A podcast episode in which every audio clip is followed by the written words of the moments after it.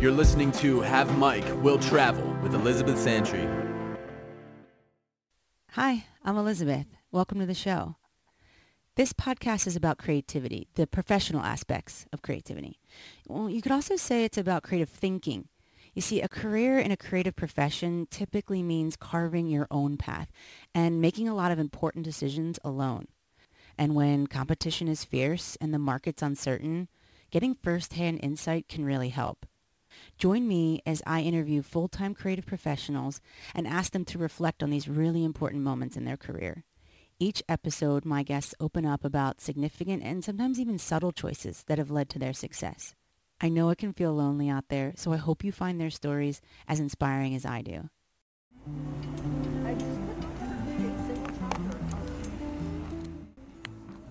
I'm in Toronto and I'm having lunch at the Kensington Market. It's full of people, live music, and what seems like food from all over the world. My trip was really short, and I didn't really get a big chance to explore, but in the little time that I was there, I was feeling this kind of neighborhood-centric vibe, which I love. I love cities that are like that. Communities that take pride in who they are and stay really close to one another. And that's a perfect segue to introduce my next guest, Sheila Sampath. She is a designer, an author, an editor, a teacher, and a leader. And this is the type of person who makes her work based on building and sustaining healthy communities.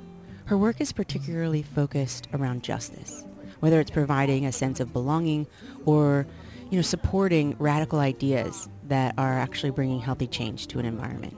She invited me to her home and she sat down and shared her story. I've never done this before in an intro, but I sincerely encourage you to pause this episode and look her up. She's a well-documented person online and has tons of work to look at. She's opened the public. It's an activist design studio specializing in changing the world. They're doing amazing work there, and I genuinely hope that if you get a chance to look her up and research who she is, you'll have a better understanding of her words, and it'll make a stronger impact. I think you'll appreciate it. I hope you enjoy this episode. Sheila, thank you so much for having me. I really appreciate I really appreciate you making time. Oh, thank you. you seem very, very busy because what I love about you being on the show is that you're a very, very productive person. Well, at least it seems that way. You, you make a lot and have a lot to offer. Thank you.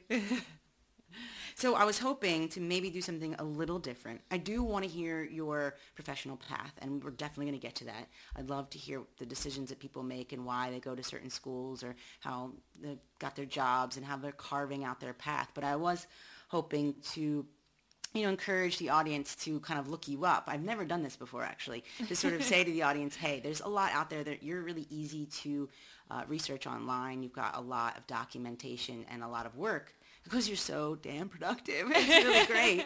that sort of takes the pressure off. If we can, at some point, you know, and I'll I'll bookmark this to get into like subtle, really specific questions about you and subtle subtle things that might not come up in the typical kind of PR storytelling mm-hmm. of you thing. So, but let's just get started with um, with Toronto. So, where are you from, and uh, what brought you specifically here? Yeah, um, so I'm actually from just outside of Toronto. There's like this suburb uh, called Mississauga, which is where I was born, and um, I spent a lot of time uh, there as a child, and I kind of went back and forth between uh, Mississauga and um, a town called Madras, which is in India. It's now called Chennai because of uh, decolonizing name changes. Mm-hmm. Um, but yeah, so I spent um, my childhood, I guess, split between those two cities, and I moved to Toronto for school when I was 18. Yeah, and that was specifically to go to school. Um, I went to University of Toronto, which I'll, t- I'll probably talk about more a bit later.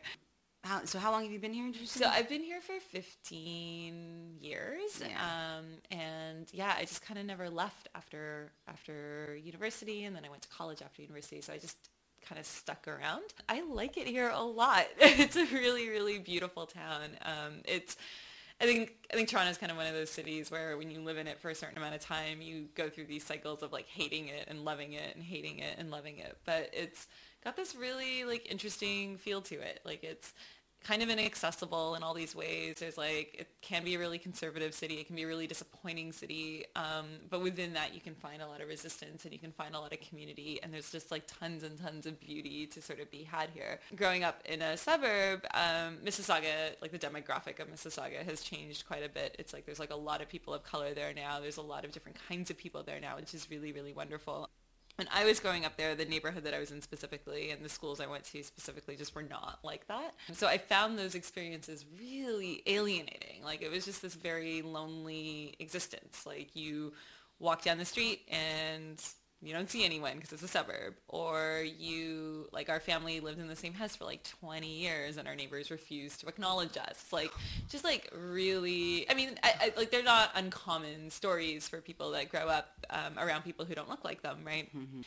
and i think like you know people deal with that in really different ways. But for me i have always kind of been really like thirsty or hungry or needing like a sense of familiarity and for me, familiarity kind of brings a sense of safety and belonging and like those are feelings that I just really need to have in my life and Toronto was sort of one of the first places where I had that. So part of me staying here is a bit of a fear of losing that or having to recreate it to right. be honest. I'm not as brave as a lot of other people. But if it ain't broke, you know. yeah, yeah, but I mean I think the thing that's exciting about Toronto is that it ha- it's a big enough city or it's a small enough city that you can have that in different places like especially the neighborhood i live in. It's like this really like old timey small town in this bigger city and you get that sort of small town feeling in this neighborhood but also in different communities right? Like activist communities or feminist communities P- poc communities whatever that may be. But it's all sitting within this like pretty like vibrant and like cosmopolitan big city. Like we're a pretty large city for you know for Canada, I guess, mm-hmm. um, just you know its own little scale. But because of that, you get to you don't feel the entrapment of that, right? So I mean, a lot of folks I know that were raised in small towns just seem to feel really smothered by that, and I think there's this really lovely combination where you can like people know your business and I, I, actually really like that people know my business i really like being able to walk into a store and everyone's a, either a friend or a friend of a friend or I like being able to go to a bar and like everyone's a friend or a friend of a friend and like there's never really more than one degree of separation between two people here. But then, you know, every year brings new people in and every year some people leave. And so there's, it, it's still fluid. Like it's not this like stagnant, familiar pool that, you know, it's just this lovely kind of thing where you get, you kind of get the best of both worlds. And yeah, for me, that sort of acquaintanceship with every, with everybody in town is just like, it's so meaningful to me. And yeah, and just, I don't know. I mean, I think there's something that comes from a city that has bad weather. It's like this thing that we all share, or like something comes from a city where we have like a ridiculously confusing ex-mayor, right? Like there's like a lot of weird things that kind of happen either to this town or in this town where I think actually kind of solidify us in like kind of exciting ways. And That's so, funny.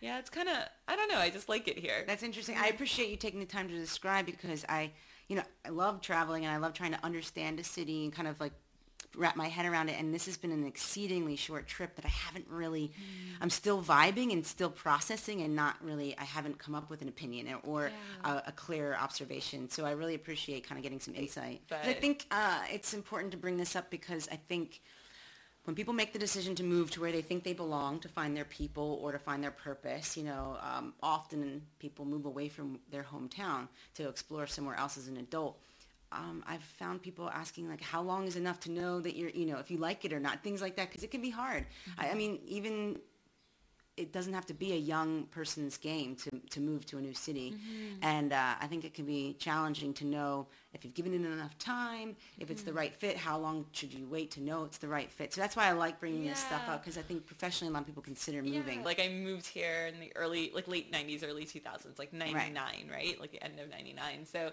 it was just like I mean, I think also people just interacted with space really differently, mm-hmm. right? Yeah. Um, so you got two big major contributors. You got age yeah. and this youthful sort of like, you know, like I'm never going to die, yeah, excited for so life. Excited. and like, then yeah. the functionality of people just functioning different. I get what you're saying. Yeah, for sure. Yeah. But I mean, I, I do think that for all of the hard things that Toronto has, I mean, I think because it is a hard city, people, when they find community, that community is like a community that really supports that, like supports people to survive within that mm-hmm. difficulty, right? Mm-hmm. Like, you know, people help each other find housing. People have really cool, like, yeah, like collective houses here. People like find really radical ways of, you know, making the city easier to live in. Mm-hmm. And so, I mean, there's always sort of that side to it too, right? I think it's just, I don't know how hard it would be to connect to that as a new person now. Yeah. Yeah. You're like, not my problem. No, no, I, I no, it, it is my problem. I actually think about it a lot, right? Because I mean, most of my communities are activist communities, Right, I was right? only joking. No, no, no. But I'm glad you brought it up because it's something that I think about a lot, right? Is like, is this idea of how do you bring people into spaces, right? Mm-hmm. Which is like a lot of what we try to do with Shameless or even at the public and Right. things like that. Is like create spaces that people feel safe and comfortable in. you have to think as a person who's not in accepted, you know, and then what it's like, so that you can Yeah. show them the light of like this is where we are. Come, you know. Yeah, exactly. us. And like, how do you maintain the integrity or like the spirit of those spaces while also being open to change and open to new people? And you know, Mm-hmm. I mean, especially political communities, like a lot of those come from places of trauma and places of distrust and things like that. So how do you build those communities in radical ways that allow them to grow and Mm-hmm. include new people, right? So, yeah, it is my problem. It's just. It's hard. Like it's hard to Yeah. to kind of yeah. It's something I think about a lot. well, I love talking to you about it. What I love is that you have so many different tasks and, and skills and I maybe even use the word identities that you do. What was the process of recognizing them? Like what came first? Did music come first? Did like political awareness or do you know what I mean? I want to know like the path and um, because it becomes almost like finding yourself and I think that's the journey that everybody's on and uh, you know, knowing when you're good at something, knowing when you're passionate about something with it, and when it's the time to try to make it your career and your profession. I mean, for me, I think the process was pretty organic. You know, I come from a South Asian household. I actually went to school for computer engineering, right? I'm good at math. Um, the stereotype is true. I'm very, very good at math and I'm very good at science. And so um, I got into this like weirdly competitive like computer engineering program at U of T. It was like a class of maybe like 60 people, like two girls. And that's why I moved to the city. Like that's what I moved here to do. Um, I went into that because it was the thing that I was supposed to do, right? So that's kind of what I came, like I didn't really give a lot of thought to career choices when I was a teenager. I didn't give a lot of thought to activism actually when I was a teenager. I, I mean, I think that this kind of goes against a lot of advice where it's like, find what you want to do and then go for it. I think that what I ended up wanting to do and what I ended up to, what I do now actually ended up finding me. And I, I know that that sort of passive acceptance of that is very not cool or I don't know if it's uncool but it's not very popular right now. Okay. there's like a lot of like Yeah, do what you love, find Right. your find your heart, whatever. Exactly, because I feel like what it what it suggests is that maybe like that maybe a you're not in control of it, and you know I think that's what frightens people when they feel like they're not in control of their narrative of what's going to happen next and da da da and how it's all going to play out. Yeah, I mean, I think it's it's really flattering for you to say that I'm good at a lot of things. I think that the thing that I'm good at is um, surviving, I guess, and the thing that I'm good at is working really hard, right? Like I know that no matter what situation I'm in, I can. I'm a good problem solver. I'm a good survivor, and I'm a good worker, right? Like I just have a lot of diligence, and there's never really been a problem that I like that where I'm like, oh, like there's nothing to do about this problem. Like, you know what I mean? So, I mean, you know, maybe like feelings stuff, Right. but not even that. Like, I'm pretty good at solving problems. So that that's the one. Like, that's what I'm good at, right? This sort of passive active thing is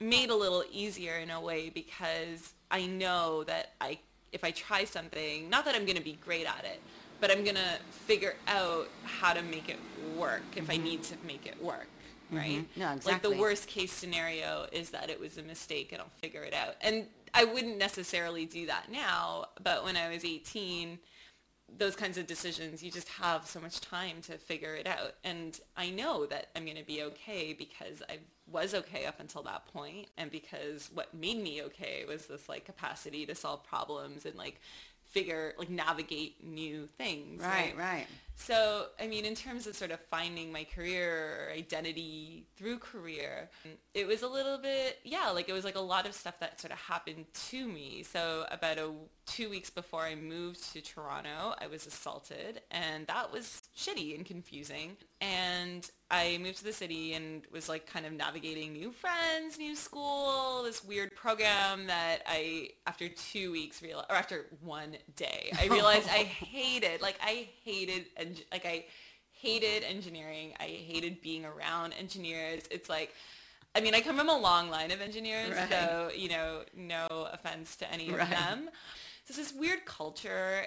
And it was just this, like, I remember kind of sitting in class and just being like, I, at the end of this, I'm going to, like, I'm going to do this four-year program. I'm going to have this degree, and then I'm going to do what I'm doing now for work. And I hate what I'm doing now. Mm. I don't want to wake up in the morning and solve problems that are so boring to me. Like, they're just boring problems. And I think, I think those problems get more interesting as you move on. Mm-hmm. But I don't think I necessarily had the foresight to think about that. Mm-hmm. And so I quit engineering. And then I moved into like I was like I like feelings, so I'll do and I like math and I like how I like brains. So I went I moved into artificial intelligence and cognitive science, which is still it has the word science in it.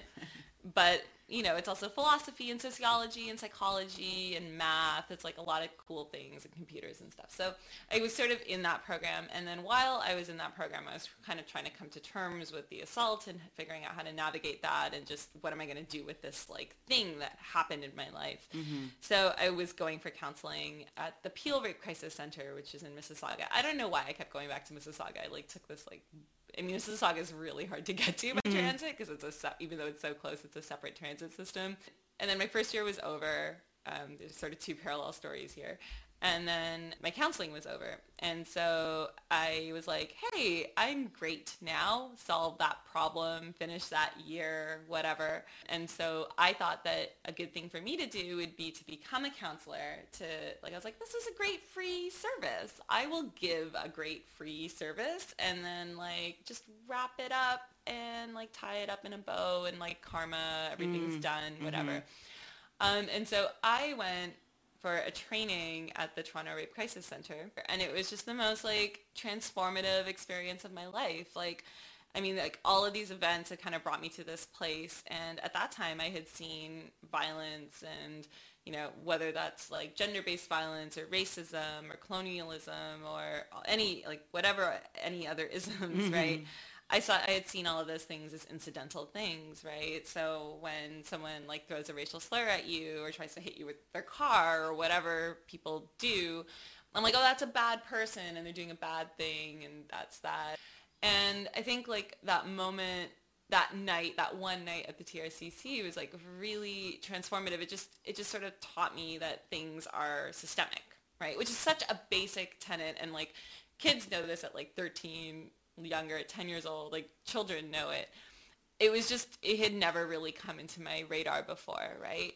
And hearing that a system was designed to hurt people was angering for sure but it was also really empowering because it wasn't this like why are there bad people? Why do they do bad things? It was like oh no there's this like system that's designed to fail. So we can just redesign it. Like that's all we have to do is just reimagine it redesign it no problem. For me that's kind of like how i saw like that and that kind of is what made me fall in love with activism. Mm-hmm. That type of work is so vital and so important and I, I think i have a lot to learn before i can kind of do it again and maybe that is something that i'll try to do again. But like healing is a process trauma is a process. It's not something where it's like okay like let's see each other 10 times or let's talk for 20 minutes and like at the end of this you will get xyz like it mm-hmm. doesn't work that way so I was doing that kind of work and then I, I did love it because you have this like, I mean, speaking specifically about the Toronto Rape Crisis Center, you have this non-hierarchical organization that's like run by like queer women of color and trans people.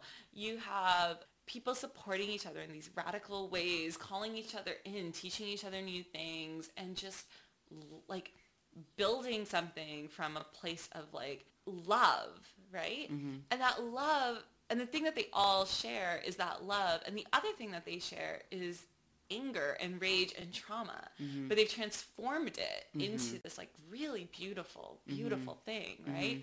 Yeah, that it's just wonderful. So overall, like I think I got more from it than Yeah, there's a balance and checks yeah. Okay. yeah. And it's like it's really exciting work. But yeah, while I was there, I we were, I was co-organizing Take Back the Night, which is happens all over the world, but it's an annual rally and march for against violence against women and trans people and children.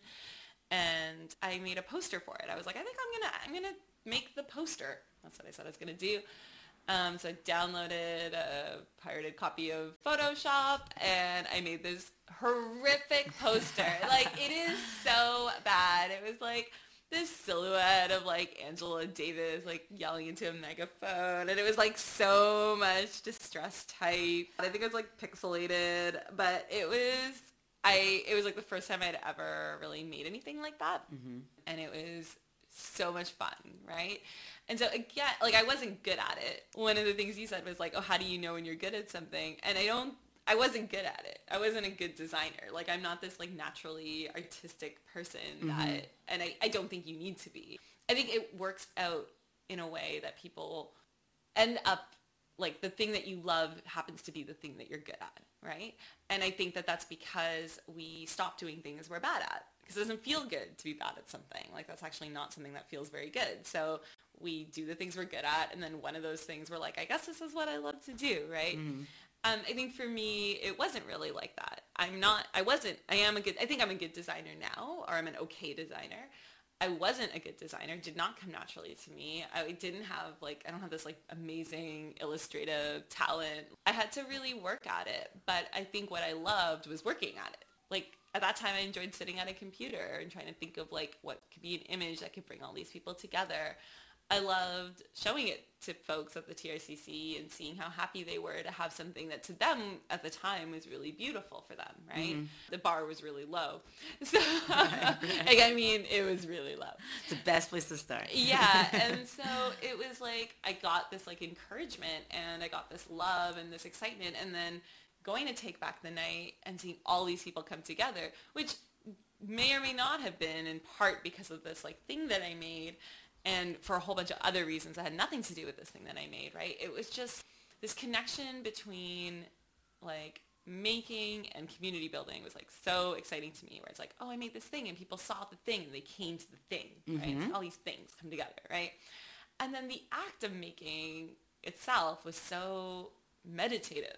This work where you get to kind of think about like, what does this event mean as an organizer and as like a survivor of violence? What does this event mean to me, right?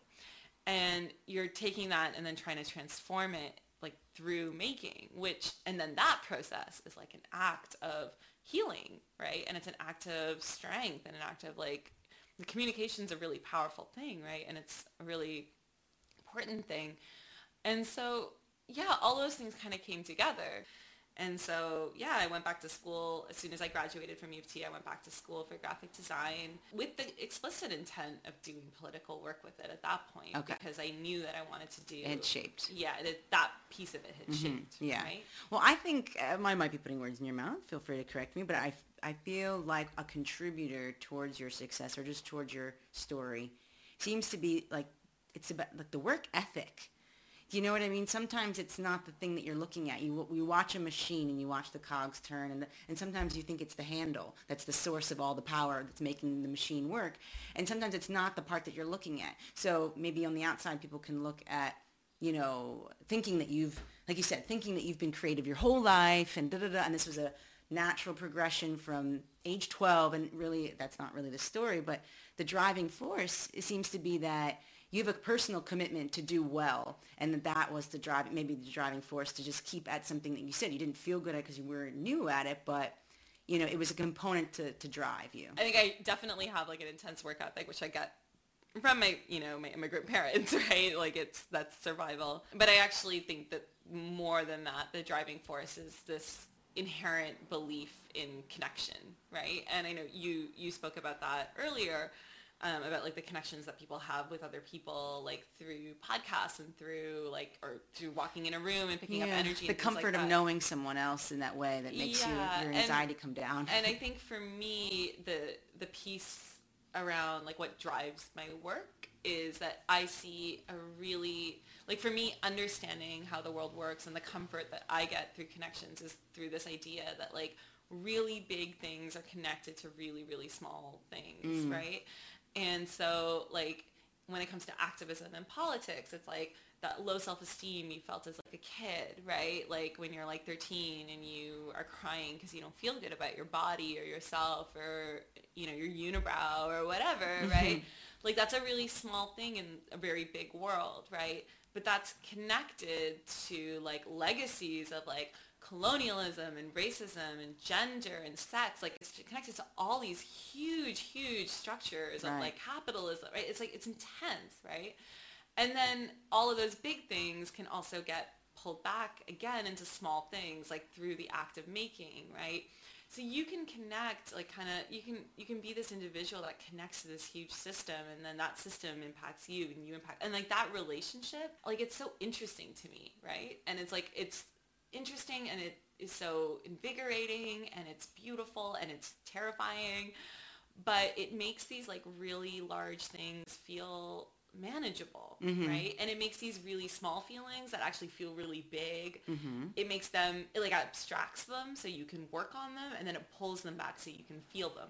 Mm-hmm. I love knowing what people associate uh, or define success and what that means, especially like right now, because I think it's a fluid concept. I think as you shift and grow and experience things, you have a different perception of what equals success, what is success, how you define it in your life.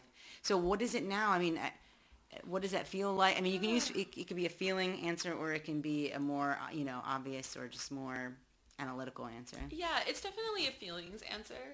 Success is really complicated, right? And I think it's interesting. So there's sort of this thing that happened where my work didn't change for a long, I mean, it's grown like kind of the way work grows and it's, you know, matured the way work matures. But the heart and the root of it actually hasn't changed forever. Like it's kind of always been the same thing at its heart. But it's become very, uh, I don't know if fashionable is the right word, but like people who aren't in that world want to talk to me about it a lot more than they did before. Ah. And I'm fine with that. I think it's exciting and I think it's a way of bringing people into something that they're not like yes, there's no like resentment or weirdness around Right, it. right. But what is interesting to me is that like the work has kind of always been the same, but the fact that other people are recognizing it is like what makes it sort of successful, right? And that makes me really uncomfortable. Like it makes me uncomfortable in this like very like petty like teenage way, right? Where like I go back to being this like gawky 17 year old and then all of a sudden I was a gawky like 19 year old and nothing changed but gawky became kind of cool right? Or like dorky became kind of cool. But it's like you're the same person or you're this your work is the same. So it's like it's kind of like the same thing right? So for me that kind of success is very arbitrary it's a success that i'm a little uncomfortable with because my work isn't mine right like i think it's easy for other people to be like well your name's on it so it's yours or whatever but you know the work is a culmination of the world that i'm in It's a right? confluence, yeah. Yeah, and so you know, I work like at the public, for example. I work with Natalia and Annabelle, and and they're just amazing, amazing, dynamic people, right? And maybe they don't talk as much about the work, or because I've been doing it longer, or I founded the studio, like I get recognition for it, right? But the work, even if they're not touching a project that I'm working on, it only happens because they exist, right? And so success is like kind of a weird thing. It's like an awkward thing for me. Like that kind of success is, Mm-hmm, is awkward, right? Or like even with Shameless, it's like I know that I've done a lot for Shameless, like, and I'm really proud of what I've done for Shameless. But also, Shameless wouldn't exist without 20 other people, right? Mm-hmm. So I can't claim it as like my success, right? But I think the thing that I can sort of feel good about, right, and the thing that I, the way I sort of define success is that community that comes from those projects. Two years ago, the public had a fifth birthday party, and it was like 300 people, and it was like our friends, and our, our friends are our community, and it was our clients, and our clients are our community, right? Like we don't, there's not really these separations. We work with our friends, we work with our community, right? And these are communities we're a part of. and it was just like a really good party. like it was fun and it was there was so much love and it was like this thing that I built is like belongs like I, I just I, there was this moment when I realized like it doesn't just belong to me and it doesn't just belong to like the three four five people working there. It belongs to like all these people. And that's like super successful to me. But I did want to just say uh, what I'd like to do is give you the opportunity to talk about something very, very specific that you want to talk about as a way just to get it in. Yeah, I mean, I think in terms of what I'm working on um, and will be working on is just sort of engaging in this ongoing process of like trying to find better ways of doing work and ultimately finding ways of trying to make this work irrelevant, right? Like I think that's a really big part of social justice work is you can't cling to it, right? Um, it's problematic to cling to it. Like if you want to keep doing social justice work, it sort of means you want to keep, you want to sort of see problems perpetuate so you I have a see. purpose, right? Right. So, I mean, a long-term goal is to not live in a world where this work is necessary, Mm-hmm. right? Like I would love to see like 10 other magazines like Shameless so that Shameless doesn't have to exist. Mm-hmm. And I'd love to see there not being a need for nonprofits Mm-hmm. or social justice groups so the public doesn't have to exist. And, you know, short of that, I'd like to see everyone tap into their own already existing design skills and talents and lived experience and knowledge to like create really dynamic and amazing work so that we don't have to you don't have to rely on us to do it right? It's so interesting what you're describing because it's almost like you're trying to always keep yourself prepared to completely get out of gear and shift into something else, meaning you're willing, you're working to destruct, um, deconstruct a system, and at any time that it actually worked out, that you were able to create this, that you're ready to be in the new system and perform completely differently because you, because that's the purpose of it, is that you would function differently, everything would work differently. That's really interesting. Yeah, that's concept. exact. That's exactly what it is, right? And so it's like I like the work that I'm doing in the world that we're in, right? So given the world that we're in, I want to keep doing this work. Yeah, I mean, I often ask my coworkers, like, what would you do if you didn't do this, right? And like that answer changes week to week. Some of those things are work things, some of them are leisure things, and you know, maybe we'll live in a world where those two things are the same, or there isn't, whatever, right? And I think it's like a question that, like, for me is an important one to keep asking myself, even if it's constantly changing. Mm-hmm. It's not that you're working towards that goal, Right. but you're imagining the world post-revolution, Yes. right? And if you can't do that, then maybe you're not really working for the revolution, Gotcha. you know?